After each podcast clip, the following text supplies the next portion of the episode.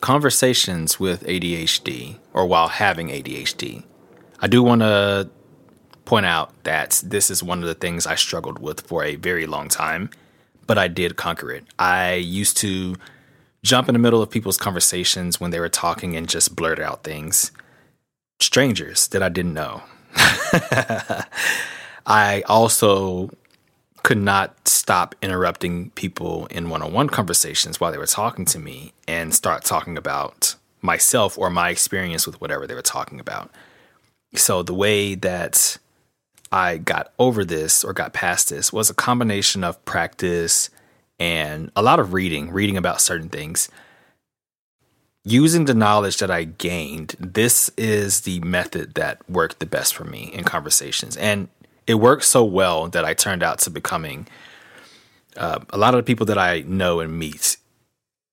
A lot of them end up referring to me as one of the best conversationalists they've ever met. Somebody who has a very, very warm energy, an addictive energy. And I kid you not, what I'm about to tell you that I do is not even, it doesn't require much effort. It takes thought effort, but it doesn't require much effort at all but it does take practice. It's not something you're going to learn overnight. It took me a few years, but I did end up mastering it. And I wasn't even trying, I wasn't like aggressively practicing it. I was like practicing it on and off every now and then. And then I just eventually got better. So, and I kind of learned part of this from a book called How to Win Friends and Influence People by Dale Carnegie, I believe is the author. And he talks about winning friends and influencing people, one of the, the many different, I guess you could say, tactics or skills that you could use that you'd be surprised have a very strong effect. One of the things he talks about is how much people love to talk and how much people love to talk about themselves and how much of a scarcity it is for people to get to talk about themselves because everybody that they talk to, if you think about it, it's not just you, it's not just an ADHD thing. Everyone wants to talk about their life, their story. Everybody's trying to narrate their shit, no matter which conversation you're in. It's generally they narrate, then you narrate your story, and then they narrate their story, and then you narrate your story, and then they narrate their story. Like it's just back and forth narrating each other's stories. But in this book, what he talks about is letting them have their stage, letting them do the talking. And it's not implying that you should be quiet, but implying that everything that you have to say back, you can phrase it in the sense that they need to go further into their story. Or if you wanted to say something, you could phrase it as a question to get them to go further in their story while still fulfilling your need as an ADHD person to get the get the energy out. So, the way I took this and practiced it was I decided to pick specific days to go talk to specific people or to call specific people. And I will pick these moments, these days, I will schedule them in the calendar and have like three alerts for these days and these moments because otherwise I would forget because, you know, that's our thing. and I would call with the mission of just doing a lot of listening and asking questions and strategically responding.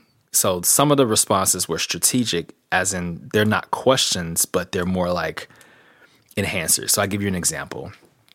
Someone could be talking to me. Let's say his name is Bob. Bob could be talking to me saying, Yeah, you know, I went to the bank and then I went to Starbucks and got me some coffee. And what do you know? The lady in front of me spilled coffee on my shoe. Now, ADHD moment. Let's say me having had coffee spilled on my foot before, I want to say, oh my God, that happened to me too.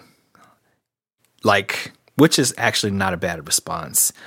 Um, but this is what I start doing instead. First off, if there's a reaction like, oh my God, you never know when they're actually done with their statement.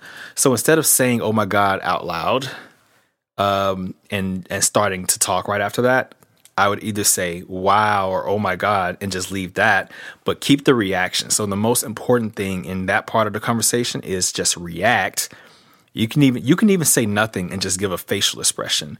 So for every major reaction you feel, we have those impulsive reactions we want to have. When we feel that, just do the reaction, but try to do it silently. So you can make the face, you can freeze, you can put your hand on your head, you can do whatever with your body, but do not say anything and just let them finish. And when they finish, the statement that you want to say, in this instance, it would be me saying something like, Wow, I was going to say that coffee spilling on the shoe thing that happened to me too. Instead of saying that, just say uh, in question form, in question form, because question form means they have to put energy back into it. You could say, wow, does the coffee spilling on a shoe thing, is that like a common thing that happens here? Because that happened to me too. Like that's in question form, you know? Um, another example, they Bob could go, yeah, I went to McDonald's, I got some fries and whatever, and I ate it, and man, I stepped on the scale, and man, I had gained like 10 pounds instead of talking about my personal because as an ADHD person, impulsively, you probably want to come in and say something related to your weight journey and your diet and what you should be doing. Instead of doing that, put it in question form. Damn, how did it make you feel? Literally, I, I promise you, this makes all the difference. Just practicing this makes all the difference. And it also makes all the difference to them. Or instead of saying, damn, how did you feel? You can even be more strategic with it and say, damn, did you feel like fat because you gained that 10 pounds or did you feel like you were kind of just getting there? Um, something like that. Or you could say, if you want to say something that's not question format, you'd be like, damn, I don't know how I would feel in that situation, stepping on the scale a day later and gaining 10 pounds after one box of fries. That's ridiculous. Something like that. But that, all those statements force them to input more. When it's your turn, you will know when it's your turn. They're going to inquire more. And my exercise during this point in time was to take whatever I want to say and consolidate it. Don't go into detail, like too much detail, because we're ADHD. We can ramble on and on and on and on and on. We can really go on. But instead of having it like our bit being 10 minutes long, try to consolidate whatever we're going to say in like 60 seconds. 60 seconds sounds fair. Just paraphrase it. They will ask more questions if they want to know, right? And then you just go back to doing your question thing. So that is an exercise to practice. Just make specific days. If you just tell yourself to do it, you're not it's not going to work. I've tried that, that's not going to work. You have to actually schedule specific days and moments. And even if you're planning on going out, just say everybody I talk to tonight, I'm going to just listen and I'm going to in my my goal tonight is the art of bringing the energy out of them. And I promise you, you'll have so many more people say that guy is such a great conversationalist. Like he's so easy to talk to and whatever. When you didn't even do barely any of the talking, they did all the talking. So that was a technique I learned from that book, but the practice thing that I was teaching you, I developed on my own how to practice it. But yeah, it, it makes all the difference. And then this next part is just an extra bonus tip. Get their name, number one. As soon as you can, get their name. What's your name? Get their name and then say their name back to them and then say, My name is blank. Nice to meet you. Followed by remembering their name as much as possible, like repeating it in your head. Remember the name.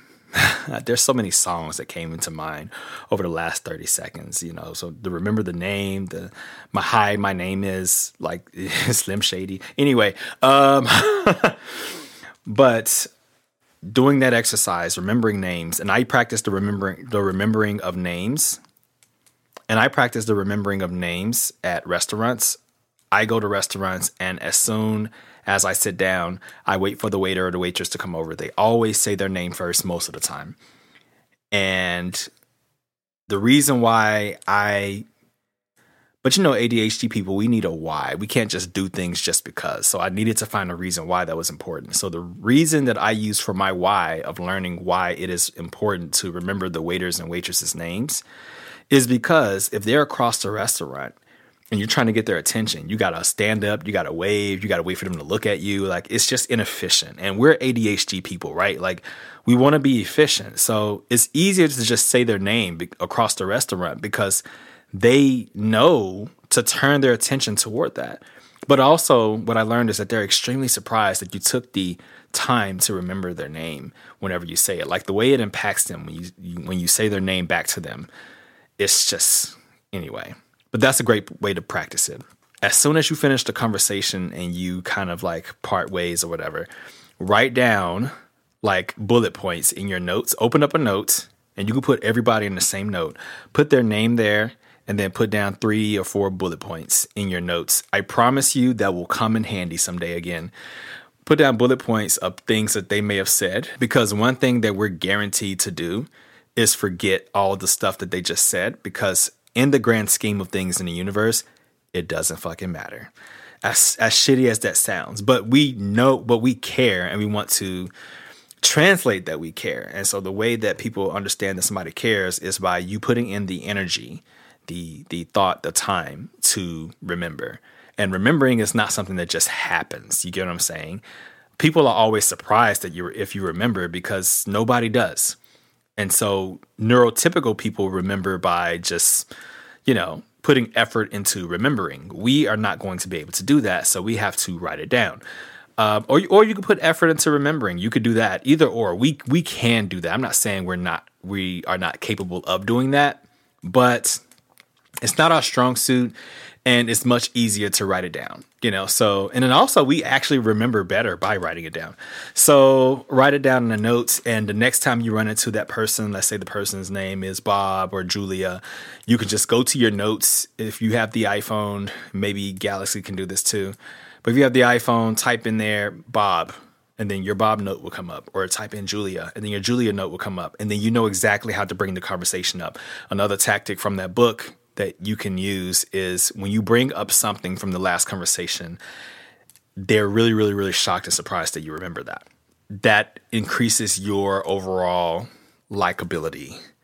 And so, and that's really important for us as ADHD people because we're not very likable. We're very impulsive. We say things at random. We do shit just to cause chaos because it's entertaining and funny and hilarious, even when nobody else is laughing. And the fact that nobody else is laughing can sometimes make it funnier uh, with certain things. But you know, um, we're we're in general in a lot of situations we can be very unlikable, and it ended up with us getting a lot of uh, punishment um, and discipline as children for those of us who have parents that or parents or guardians that weren't very educated on how to raise children with ADHD. So, anyway, just some conversation tips that I decided uh, or just some conversation tips that I thought would be very useful. And I want you to take this, practice this, use it, and let me know, please. Send me an email at mrx at adhdbillionaire.com and let me know how this went for you, if this worked, if this helped. And yeah, I'll let you go and have a great day. Peace.